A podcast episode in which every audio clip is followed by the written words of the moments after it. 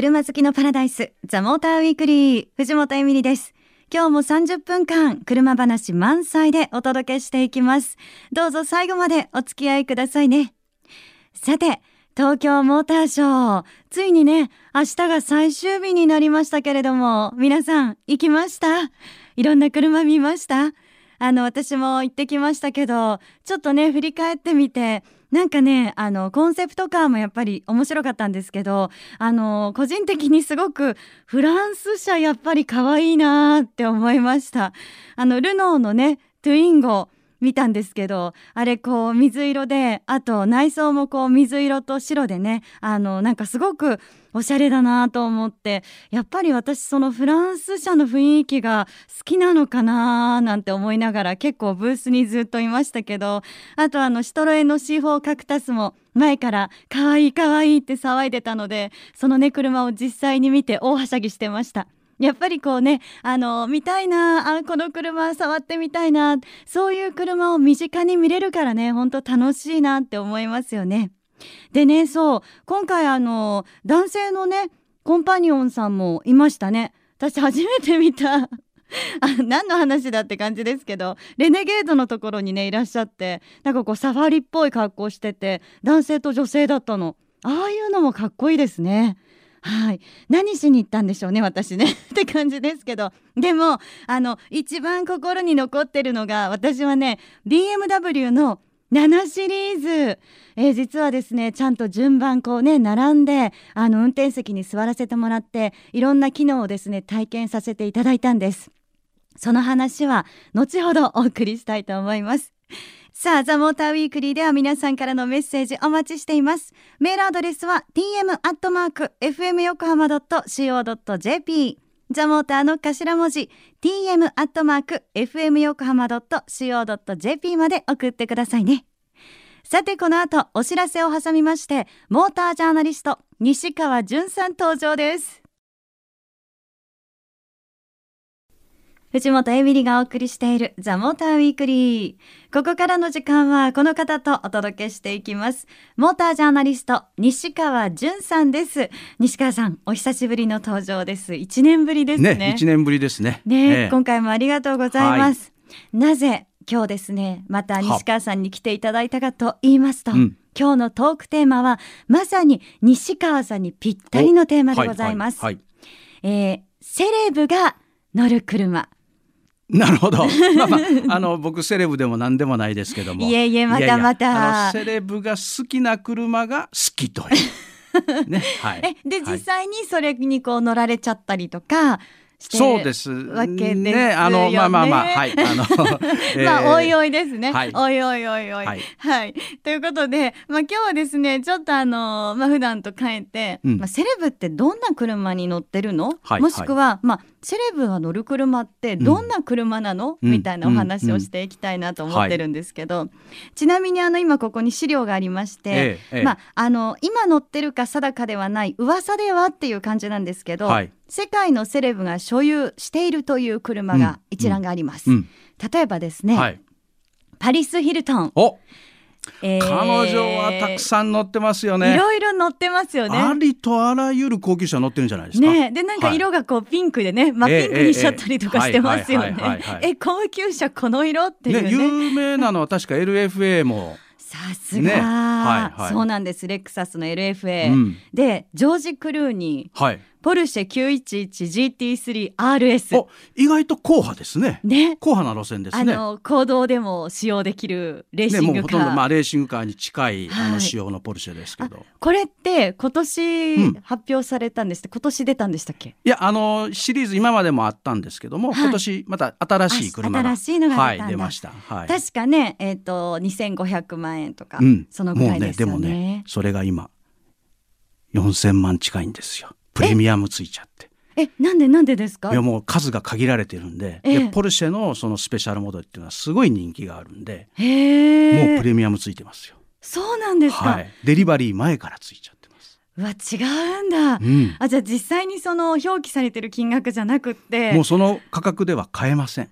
ええー、でしかもですよあのジョージ・クルーニーが触った、うん、ねハンドルを自分も触って運転できるとか言ったら、ね、ものすごいまた跳ね上がりますよね。そうなんですよ。この前ね夏有名なまあクラシックカーのオークションあったんですけど、はい、そこで昔スティーブ・マック・イーンが最後に新車でオーダーしたポルシェターボっていうのがあったんですけど、え。ー、なんと2億円ですよ。うわー2億なんですか。普通に買うと2000万ぐらいのポルシェなんですけど。そんなに普通のポルシェなんですけど、はい、ステアリングを握ったのがねスティーブ・マックイーン。はい、いやでもそれはわかります。でもねまあ、別に手汗手汗がついてるのかどうかわからないですけどもね。ほらなんかね。好きな人にとっては、うん、同じその運転席に乗ってね。運転技術は全然違うかもしれないもうあまりドア開けたくないですよね。空気逃げていきますもんね。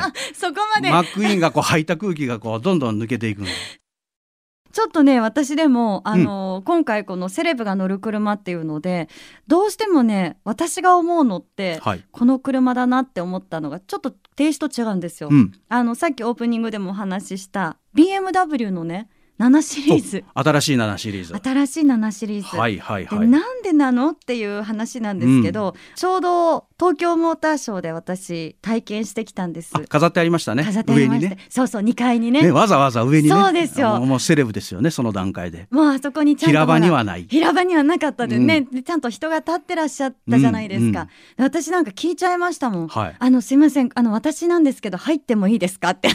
上がってもいいですか ちょっと緊張しますよねあそ こね。そうなんで絶対ダメだろうなと思ったけど、普通に「あいいですよどうぞどうぞ」すごいね気さくでね、うん、どうぞどうぞ運転席にも」みたいな多分一般会議中は結構 VIP がお客様が行くスペースだと思うんです我々プレスデーに行ってるからフリーパスですけども。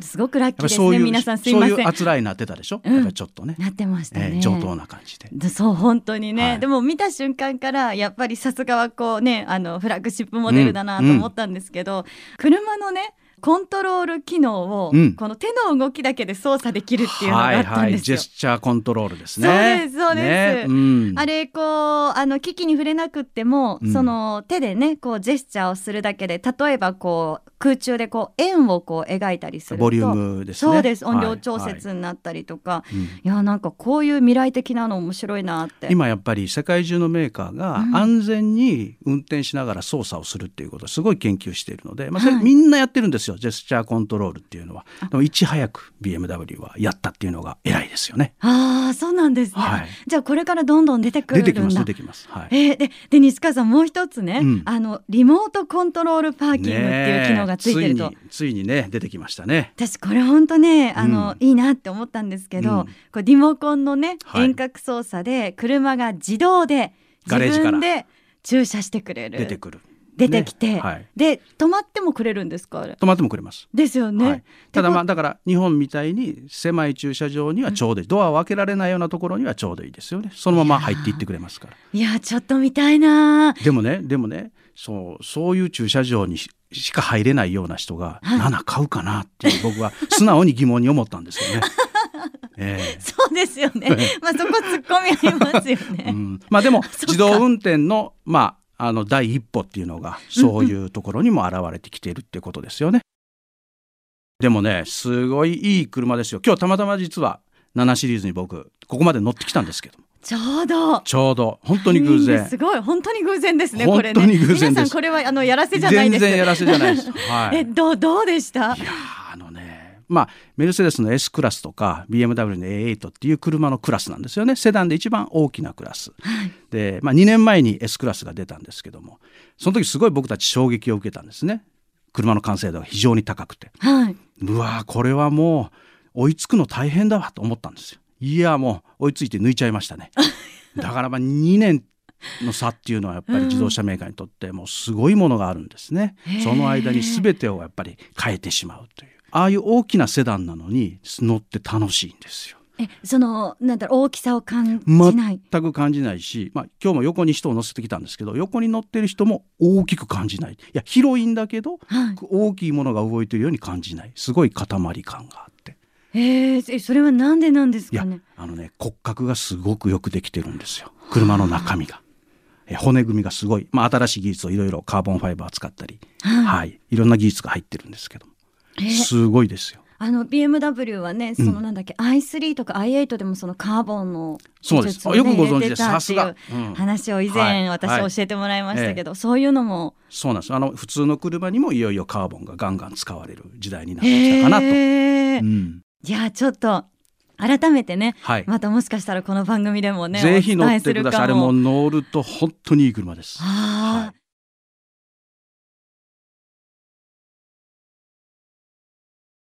さて今日はモータージャーナリスト西川淳さんをお迎えしてセレブが乗る車というテーマでね、はい。いろいろあれやこれやと話をしてますけれども、楽しいですね。でもね、やっぱり。やっぱね高級車の話は、ね、夢がありますそうそう。夢があるんですよ、うんなかなかね、でそんな西川さんが、はい。あの今度はね思うセレブが乗る車、はいはい。どんな車なのかなって興味あります、うん、あのまあもうセレブが乗る車と聞かれてすぐに思い浮かぶのはやっぱりイギリスの車ですね。イギリスの車。英国車。えーなんでですか？なんでしょう、まあ、あの英国車というとロールス・ロイスがあり、まあ、世界最高の、ね、車がありベントレーがあり、はい。アストン・マーチンがあり、はい。ジャガーがあり。すごいのばっかり。なんかほら、ね、もう聞くからにセレブじゃないですか。はいはいはい。ね。でまあ、僕が思うのは、まあ、中でも例えばレンジローバーですよ。レンジローバー、はい、SUV の。えレンジローバーうはん。何がその特別なんですか西川さん？あのまあ、歴史がやっぱりすごくあってでしかも、えー乗り心地が非常に良くて、うん。で内外装のあつらいがもうすごい高級で、まあ、もう見るからにあのセレブの車なんですけども、はい。やっぱり本質的に貴族が楽しんできた車なんですよね。はい。レンジローバーっていうのは。だそういう歴史的な背景がにじみ出ている。だからあのーまあ、セレブリティが好んで乗りたくなるのも分かるなと、まあ、要するにあよく言われてますけど、えーレンジローバーとかジャガーとかはい。ロイヤルワランティって言うじゃないですか。はい、王室の御用達というか。はい、ね、そういう部分にやっぱりみんな憧れるというか、うーん。うん。なるほどな、そっか。じゃあそのお金を稼いではい。成功して、うん。あのっていうんじゃなくってそのお金でも買えないものそうなんですよ。それを求める。そこをこう雰囲気として持っているのが英国車なんじゃないかなと。あでやっぱりそうそういう車であれば、うん。そう誰でも買えるわけじゃないんですよねあのイギリスでははい。誰でも買わないですよね。あやっぱりあのない。日本だと割とまあロールズ・ロイスベントレーって、まあ、中古車でも結構あったりして、はい。まあ普通に、まあ、か僕なんかでも買ったことベントレーとかあるんですけど普通はイギリスの普通の人は買わないですよね。えそれはそのお金を持ってる人でもイギリスでは買わなあいという。のやっぱり自分のライフスタイルとか、うん。そのクラスとかはい。なんかもう明確に分かれているんでやっぱり自分に身の程をわきまえた車をやっぱ選ぶと。だそういう意味では日本みたいに何もそういうことがない、えー誰でもそう平等に買えるっていう意味ではすごい幸せやと思います。そうですよね。えもうもうみんな本当にロールズ・ロイスとか ベントレー乗ってくれって感じがしますけどもね。乗ってくれそんな簡単に言われてもですけど、ねえでもええ。確かにイギリスの考えると、はい。日本っていうのはそういう意味ではすごくこう、ま、自由という言い方は自由です、ね、うん。まあ、やっぱり貴族社会がやっぱりなくなったんで向向こうはほら貴族貴族社会がまだありますから、はい。うん、あのお金では買えない、うん。そういったこう本当にまあなんて言ったらいいんですかね。地位だ地位というか、うん。なんていうかまあそう王室的な雰囲気というか、まあそのそうそうそう雰囲気なイメージなんですよね。そうなんですよね。ええ。でそれをやっぱりあの欲しいなっていう人は、うん。こうイギリス車とかに乗ったりするんじゃないか。だから実際にやっぱ貴族とかのためのし失礼になってるわけですから、うん。でそういう雰囲気がありますよね。内装とかの。やっぱ革の質感がやっぱり全然違ったりとかはい。木の使い方が非常にうまかったりとか、はい。はい。えそういうのはやっぱりあれかな？あの普通の人が見ても、うん。全然わかんないやっていう感じだけど、うん。やっぱりそれはもう乗れば。乗ればわかると思いますよ。そうですか。はい、例えばその王室の御用達というとさっきお話に出たような、だからまああねのレンジローバーなんか。あのねカタログに必ずそういうロイヤルワランティっていうのが入ってるんですけど誇らしげに。王室のマークがね入ってたりするんです。はい。へー。まあ、レンジローバーであったり、はい。えーまあ、ジャガーであったりベントレーであったりっていうのがそういう実際のね車でしょうね。うーんわあじゃあちょっとね、はい。あのセレブが乗る車、うん。いつになったら乗れるのか一生かかっても乗れないのか。乗ってください。あのね 乗ると思ったら乗れますから。あまずはね、はい、その気持ちというか気合がすごい大事です。そうですね。はい、はい、えこの時間はモータージャーナリスト西川淳さんにお話を伺いました。ありがとうございました。どうもありがとうございます藤本エミリがお送りしているザ・モーターウィークリー。さて、ここからはザ・モーターウィークリーエコスタディのお時間です。最新のエコカーについてお届けします。え取り上げるのは今年ビッグマイナーチェンジを受けた三菱アウトランダー PHEV です。自分で充電する車という言葉もね、すっかりお馴染みになりましたけれども、アウトランダー PHEV 新型ではどんな風に進化したのか、えこのコーナーで毎回テーマを変えてご紹介しています。今回はビークルトゥーホーム家とつながる PHEV アウトランダー PHEV は自宅に駐車中でも価値があると題してお送りします。ビークルトゥーホームとは一体どんなものなのか聞いてください。さて自分で充電できる車アウトランダー PHEV を使ってこれまで宮殿キャンプなんかを楽しんできましたけど今回はですねそれをさらに進化させたお話です。ビークルトゥーホームについて伺いたいと思います。三菱自動車広報部の鈴木さんです。よろしくお願いします。よろしくお願いします。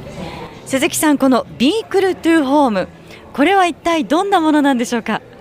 はい、えー、電気自動車やプラグインハイブリッド車などの、えー、車ですね。大容量バッテリーを積んでおりましてその電動車両と家をつないで、えー、車から家へ家から車へ、えー、電気の流れを、えー、作るものになります、えー、電気を車から家に供給できるというような意味が V2H ビークルトゥーホームに含まれています。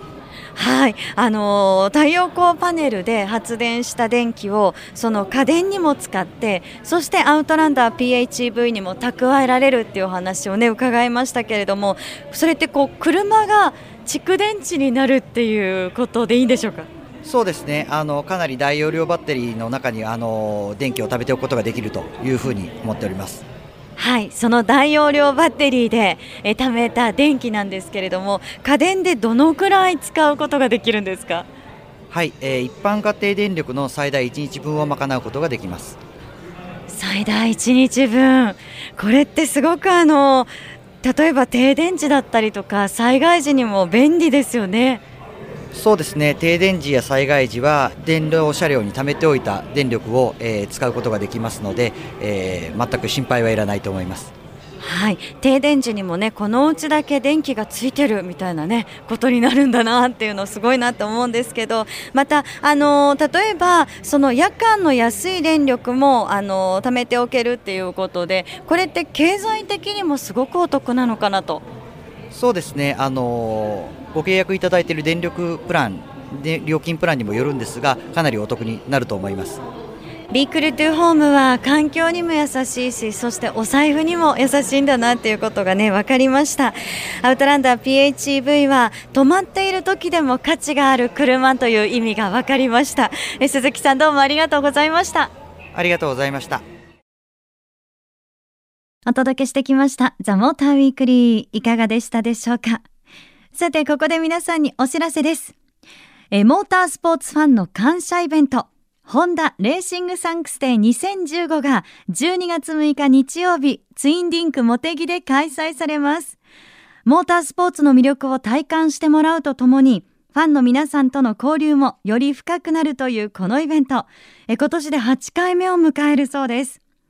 えー、今回も国内外で活躍するライダーやドライバーが登場してトークショーが行われたりまた、今季活躍したマシンそして歴代マシンによるパフォーマンスも披露されるそうです。時間は朝8時から夕方5時まで。実は当日このイベントの会場でザ・モーターウィークリー公開収録も実施いたします。皆さんぜひ12月6日日曜日ツインリンクモテギに遊びに来てくださいね。藤本エミリがお送りしてきましたザ・モーターウィークリーえ今日の放送は翌週番組サイトザ・モーター .jp にアップされますこちらもチェックお願いいたしますそして LINE アットにザ・モーターウィークリーのアカウント開設してます番組情報などを発信してますのでよかったら友達登録してくださいね。えそして番組 Facebook にもいいねをぜひお願いします。ザ・モーターウィークリーではあなたからのメッセージをお待ちしています。メールアドレスは tm.fmyokohama.co.jp ザ・モーターの頭文字 tm.fmyokohama.co.jp です。愛車自慢や好きなドライブスポット、こんな車を特集してほしいなど、ぜひね、具体的な車種も教えていただけると嬉しいです。採用された方には番組オリジナルステッカーをプレゼント。たくさんのメッセージお待ちしています。それでは皆さん、良い休日ドライブを。ザ・モーターウィークリー。お相手は藤本エミリでした。また来週。